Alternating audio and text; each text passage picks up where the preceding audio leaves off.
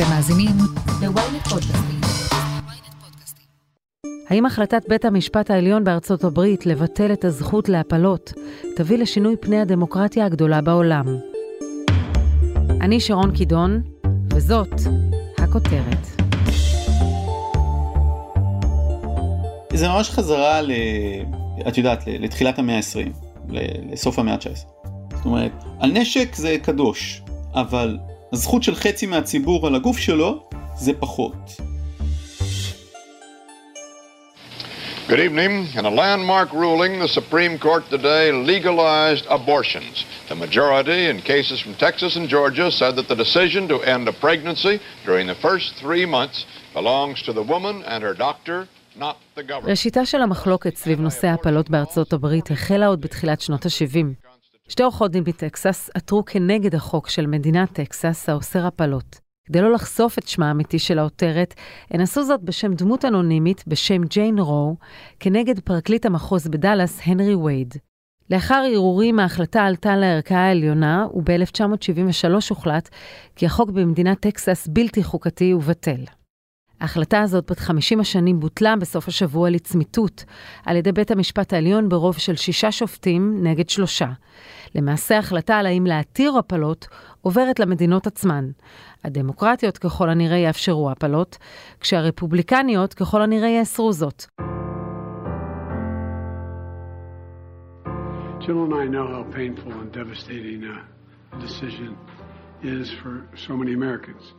and I mean so many Americans. The decision is uh, implemented by states. My administration is going to focus on how they administer it and whether or not they violate. I have no other country, even though my land is burning. Only a word in Hebrew penetrates my veins, my soul, with an aching body and with a hungry heart. Here is my home. I will not be silent, for my country has changed her face. נדב אייל פרשן בידיעות אחרונות ובוויינט, אי אפשר להפריז בחשיבות ובהשפעה של ההחלטה הזאת על הדמוקרטיה האמריקנית. כן, זאת החלטה מאוד דרמטית uh, בהיסטוריה האמריקנית. Uh, כמובן שעבור הימין השמרני האמריקני, הימין הדתי האמריקני, זה רגע של ניצחון גדול, כמעט של גאולה, uh, בממדים כמעט משיחיים. אבל זה גם מסמל, אני חושב, במידה רבה, את הדרך שבה האיחוד האמריקני, ארה"ב של אמריקה, כבר לא מתקיימת בעצם כאומה שיש בה הסכמה על הדברים המהותיים ביותר. בטח שלא על התהליכים המשפטיים או החוקיים.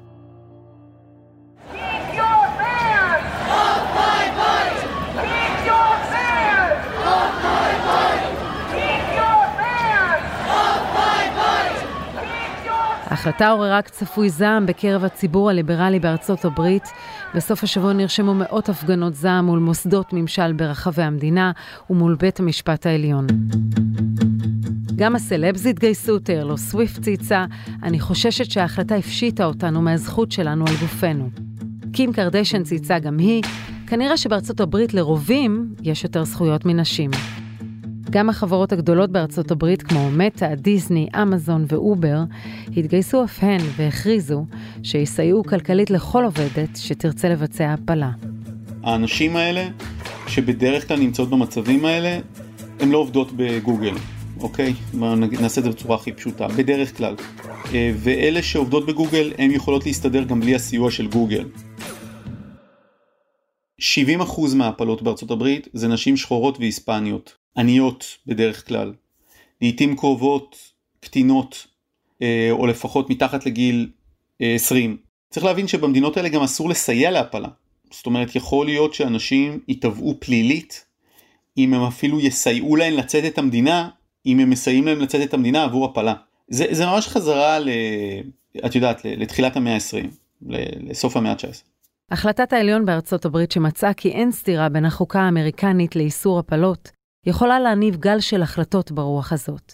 השופט השמרן קלרנס תומאס פרסם בהחלטתו כבר רמז לבאות על כך שגם זכויות הקשורות לנישואים חד-מיניים דורשות תיקון.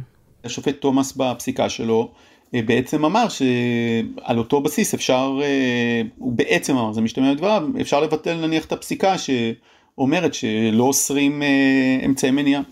זאת אומרת, פתאום, יכול- אפשר להגיע למצב שזה מדינה תחליט שאסור קונדומים, לדוגמה.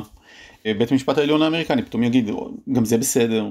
אפשר ללכת גם כן מאוד אחורה עם הדבר הזה. חוקה אמריקנית, אה, זה נכון שלא כתוב בה שיש לכל אישה זכות על אה, גופה ויש לה זכות להפלה. זה לא כתוב בחוקה האמריקנית, וכן כתוב בחוקה האמריקנית שלכל אדם יש את הזכות לשאת נשק. היא, היא אבל נכתבה במאה ה-18. ואני אגיד לך עוד משהו שקרה כשהיא נכתבה. חלקים גדולים מהציבור היו עבדים, ולחוקה האמריקנית לא היה שום בעיה עם זה שהם עבדים, עד שהגיע התיקון הרלוונטי. אז אה, אם מתחילים להסתכל אחורה ולחזור אחורה, כל מיני דברים יכולים לקרות, כולל הדברים שהזכרת.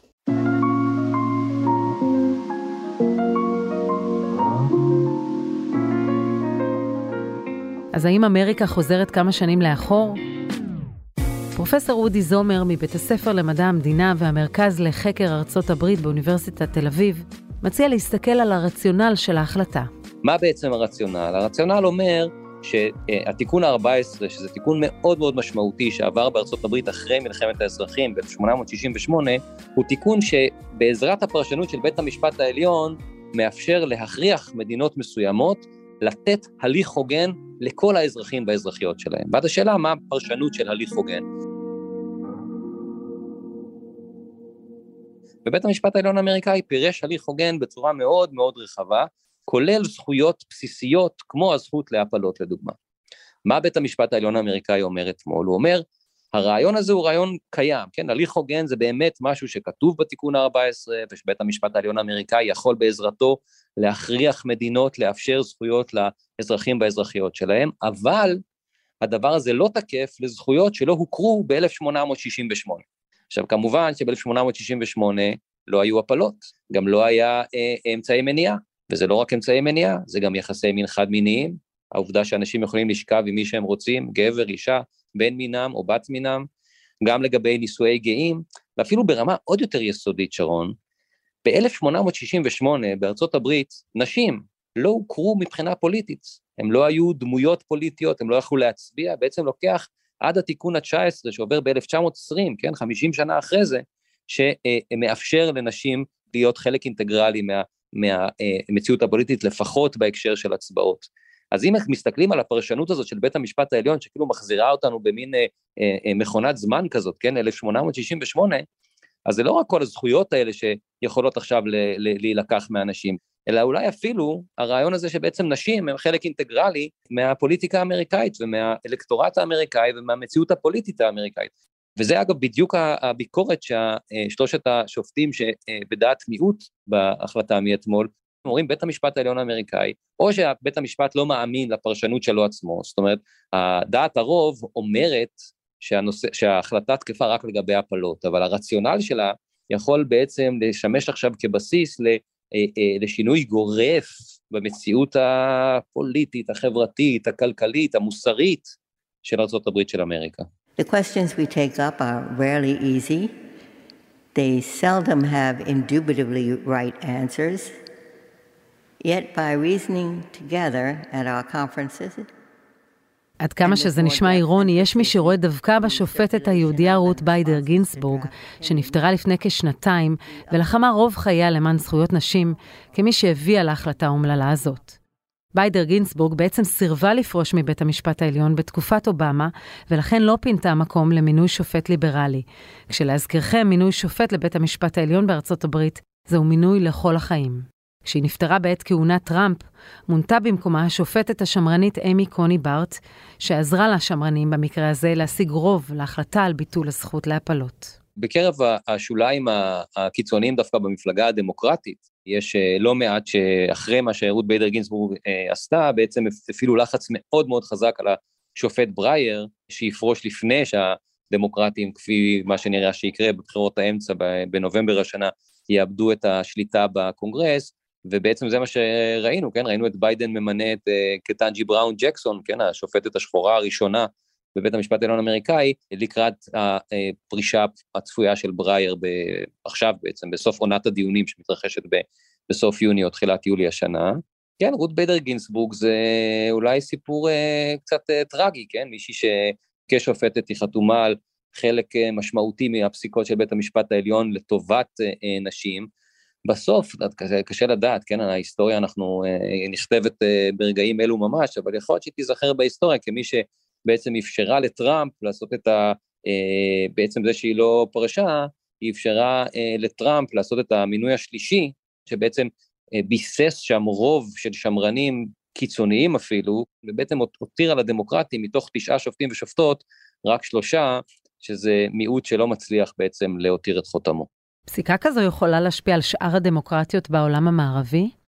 לא רק שאני לא חושב שהמציאות בעולם המערבי, עכשיו נשים אה, בהכרח ייפגעו, אלא יכול להיות שדווקא זה יעשה, יכניס המון אנרגיה ורוח למפרשים לכל הגורמים, אקטיביסטים, פוליטיים, אה, שמעוניינים בקידום זכויותיהן של נשים, וזה יכול להיות שזה יעשה בדיוק את ההפך.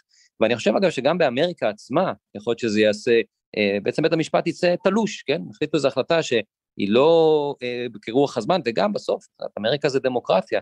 הרוב המשמעותי של האזרחים והאזרחיות בארצות הברית חושב שזכות האישה על גופה והזכות להפלות היא זכות כל כך יסודית, שלא לדבר על הדברים האחרים שדיברנו. מה שזה יכול לגרום, זה יכול לגרום להקצנה עוד יותר גדולה בפוליטיקה המאוד מקוטבת האמריקאית ממילא. הסיפור הזה של הפלות הוא לא רק סיפור של כן לא, כן, כן יש זכות להפלות או אין זכות להפלות, אלא יש פה המון המון עניינים של מורכבות משפטית, מורכבות רפואית, כן? מה קורה נגיד בהקשר של אה, ילדה שנמצאת מתחת לגיל 18, או מה קורה בהקשר של מקרה של אונס, או מה קורה בהקשר של אה, סיבוכים רפואיים משלל מאוד רחב, האם אז יש את הזכות להפלות או אין את הזכות להפלות? זאת אומרת, השאלות האלה בסיכוי גבוה יגיעו לפתחו של בית המשפט העליון, ובעצם בהחלטה שלו, אה, לא רק שהוא לא אה, אה, פתר פה איזושהי סוגיה, אלא יכול להיות שהוא בעצם הכניס את עצמו לתסבוכות עוד הרבה הרבה יותר גדולות ממה שהשופטים בדעת הרוב אה, העלו בדעתם. פרופסור אודי זומר מאוניברסיטת תל אביב, תודה רבה. בשמחה.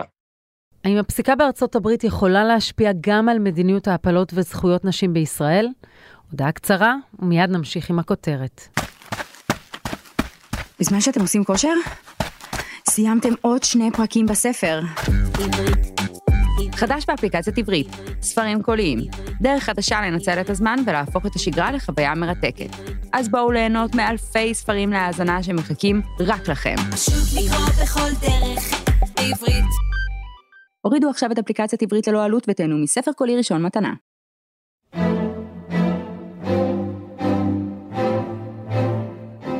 It was three justices named by one president, Donald Trump, who are the core of today's decision to upend the scales of justice and eliminate a fundamental right for women in this country.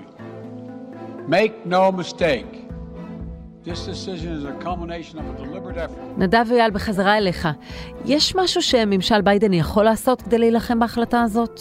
כן, הוא יכול לעשות הרבה דברים והוא גם התחיל לעשות אותם. לדוגמה, הוא יכול להקל תרופתית על אותן אה, תרופות ש...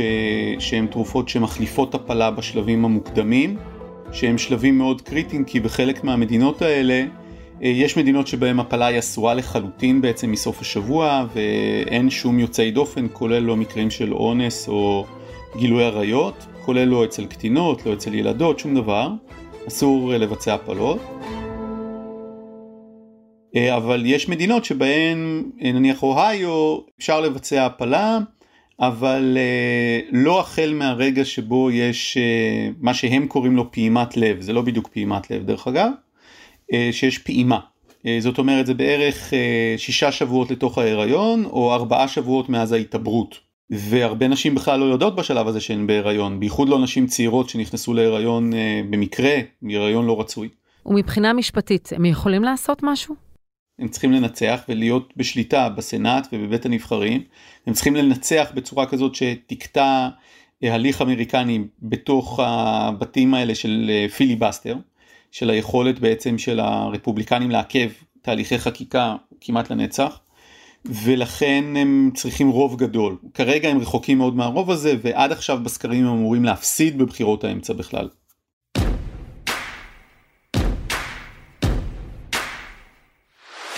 Every child is a precious and sacred gift from God. Together, we must protect, cherish, and defend the dignity and the sanctity of every human life. When we see the image of a baby in the womb, we glimpse the האירוע הזה הוא סוג של ניצחון מאוחר עבור הנשיא לשעבר דונלד טראמפ, והוא מחזיר אותו לשיח הפוליטי במיוחד לקראת בחירות החצי בנובמבר הקרוב, וכשטראמפ מפנטז על חזרה לבית הלבן ב-2024. כן, בסופו של דבר טראמפ היה חמורו של משיח באירוע הזה. טראמפ הוא כמובן אדם שהקשר בינו לבין הדת הוא מצומצם ביותר. הוא איש נואף, אה, הוא לא איש שהולך לכנסייה, אה, אף אחד לא חושד בו שיש לו איזשהו סוג של אה, קרבה אמיתית לעניין הזה, והוא גם תמך בזכות, בזכות אנשים על גופן, הוא תמך בזכות להפלות. הוא היה דמוקרט, הוא מניו יורק. ומצד שני, הסיבה שבמידה רבה מאוד השמרנים תמכו בו זה כי הם חשבו שהוא אחד ינצח, ושתיים, ואת זה משהו שאני שמעתי, אני כותב עליו הבוקר בעידות אחרונות, הם אמרו לי, אנחנו נתמוך במי שצריך, לא אכפת לנו מי הוא. אם הוא יבטל את, הרצח הזה של הפלות, ככה הם מגדירים את זה. השואה של הפלות, ככה הם מגדירים את זה. ולכן הוא, הוא היה החמור שאיתו הגיעה הגאולה הזאת עבורם, ש, שכמובן הופכת את ארצות הברית למדינה המערבית היחידה שבה יש דבר כזה, שאישה לא צריך ללכת לסיפורים קורעי לב ונוראיים של ילדה שנאנסת על ידי בני משפחתה ומוכנסת להיריון. אפשר ללכת לסיפורים הרבה יותר פשוטים, אה, סטודנטית שפגשתי בזמנו באוהיו, בת 21, והיא אומרת לי במרפאת הפלות, היא ביקשה לדבר איתי, להגיד לי כמה זה חשוב היה לה, שיש לה את הזכות הזאת, לא להיות במצב ש... שיכפו עליה שיהיה לה, שיהיה לה ילד. ועכשיו האנשים האלה, רבות מהן, אלה שלא יוכלו לנסוע, אלה שלא עשירות מספיק לנסוע למדינה אחרת, הם פשוט יכפו עליהם אה, ללדת. זה, זה מה שהולך לקרות בארצות הברית. מה להערכתך תניב ההחלטה מבחינה פוליטית? ההצלחה של השמרנים יכולה להביא לניסיון לאסור הפלות ברחבי העולם? אולי אפילו גם בישראל? אני מקווה מאוד שלא. אה, מה שאני כן רואה בישראל בתגובות זה איזשהו או חוסר הבנה או מאוד ציניות של בסגנון, אה, ah, בית המשפט לא החליט בכיוון שרצו, אז עכשיו בית המשפט הוא ככה וככה, ואיך לא מקבלים את זה.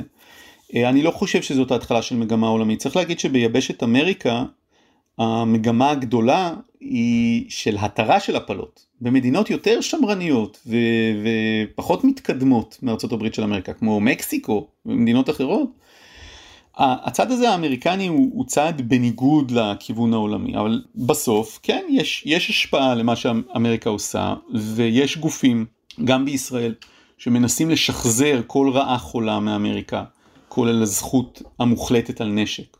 צריך לומר שבית המשפט העליון האמריקני, רק בחודש שעבר נדמה לי, החליט שהזכות של אדם לשאת נשק במרחב הציבורי היא זכות שמדינות לא יכולות להתערב בה.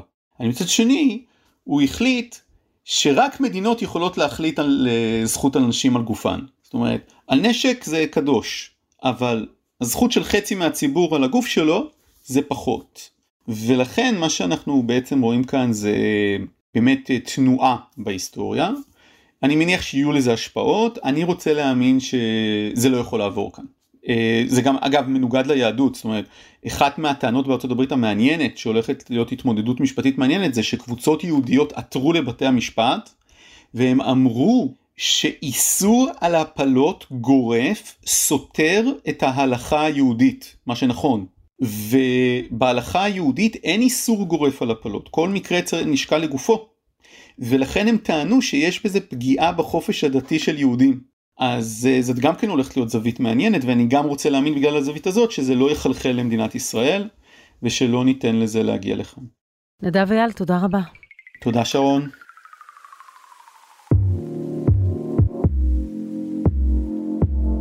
אז על אף נבואות הזעם של רבים שחוששים מהרוב השמרני בבית המשפט העליון בדמוקרטיה הגדולה בעולם, שיכול להניב גל של פסיקות שיפגעו בלהט"בים, בנשים ובחלשים, ייתכן שדווקא ההחלטה בנושא ההפלות תהווה קריאת השכמה שתאיר את הדמוקרטים והליברלים להילחם למען זכויות נשים וחלשים בחברה החזקה הזאת, שכל העיניים בעולם נשואות אליה. עד כאן הכותרת להפעם. אתם מוזמנים לעקוב אחרינו בוויינט, או איפה שאתם שומעים את הפודקאסטים שלכם.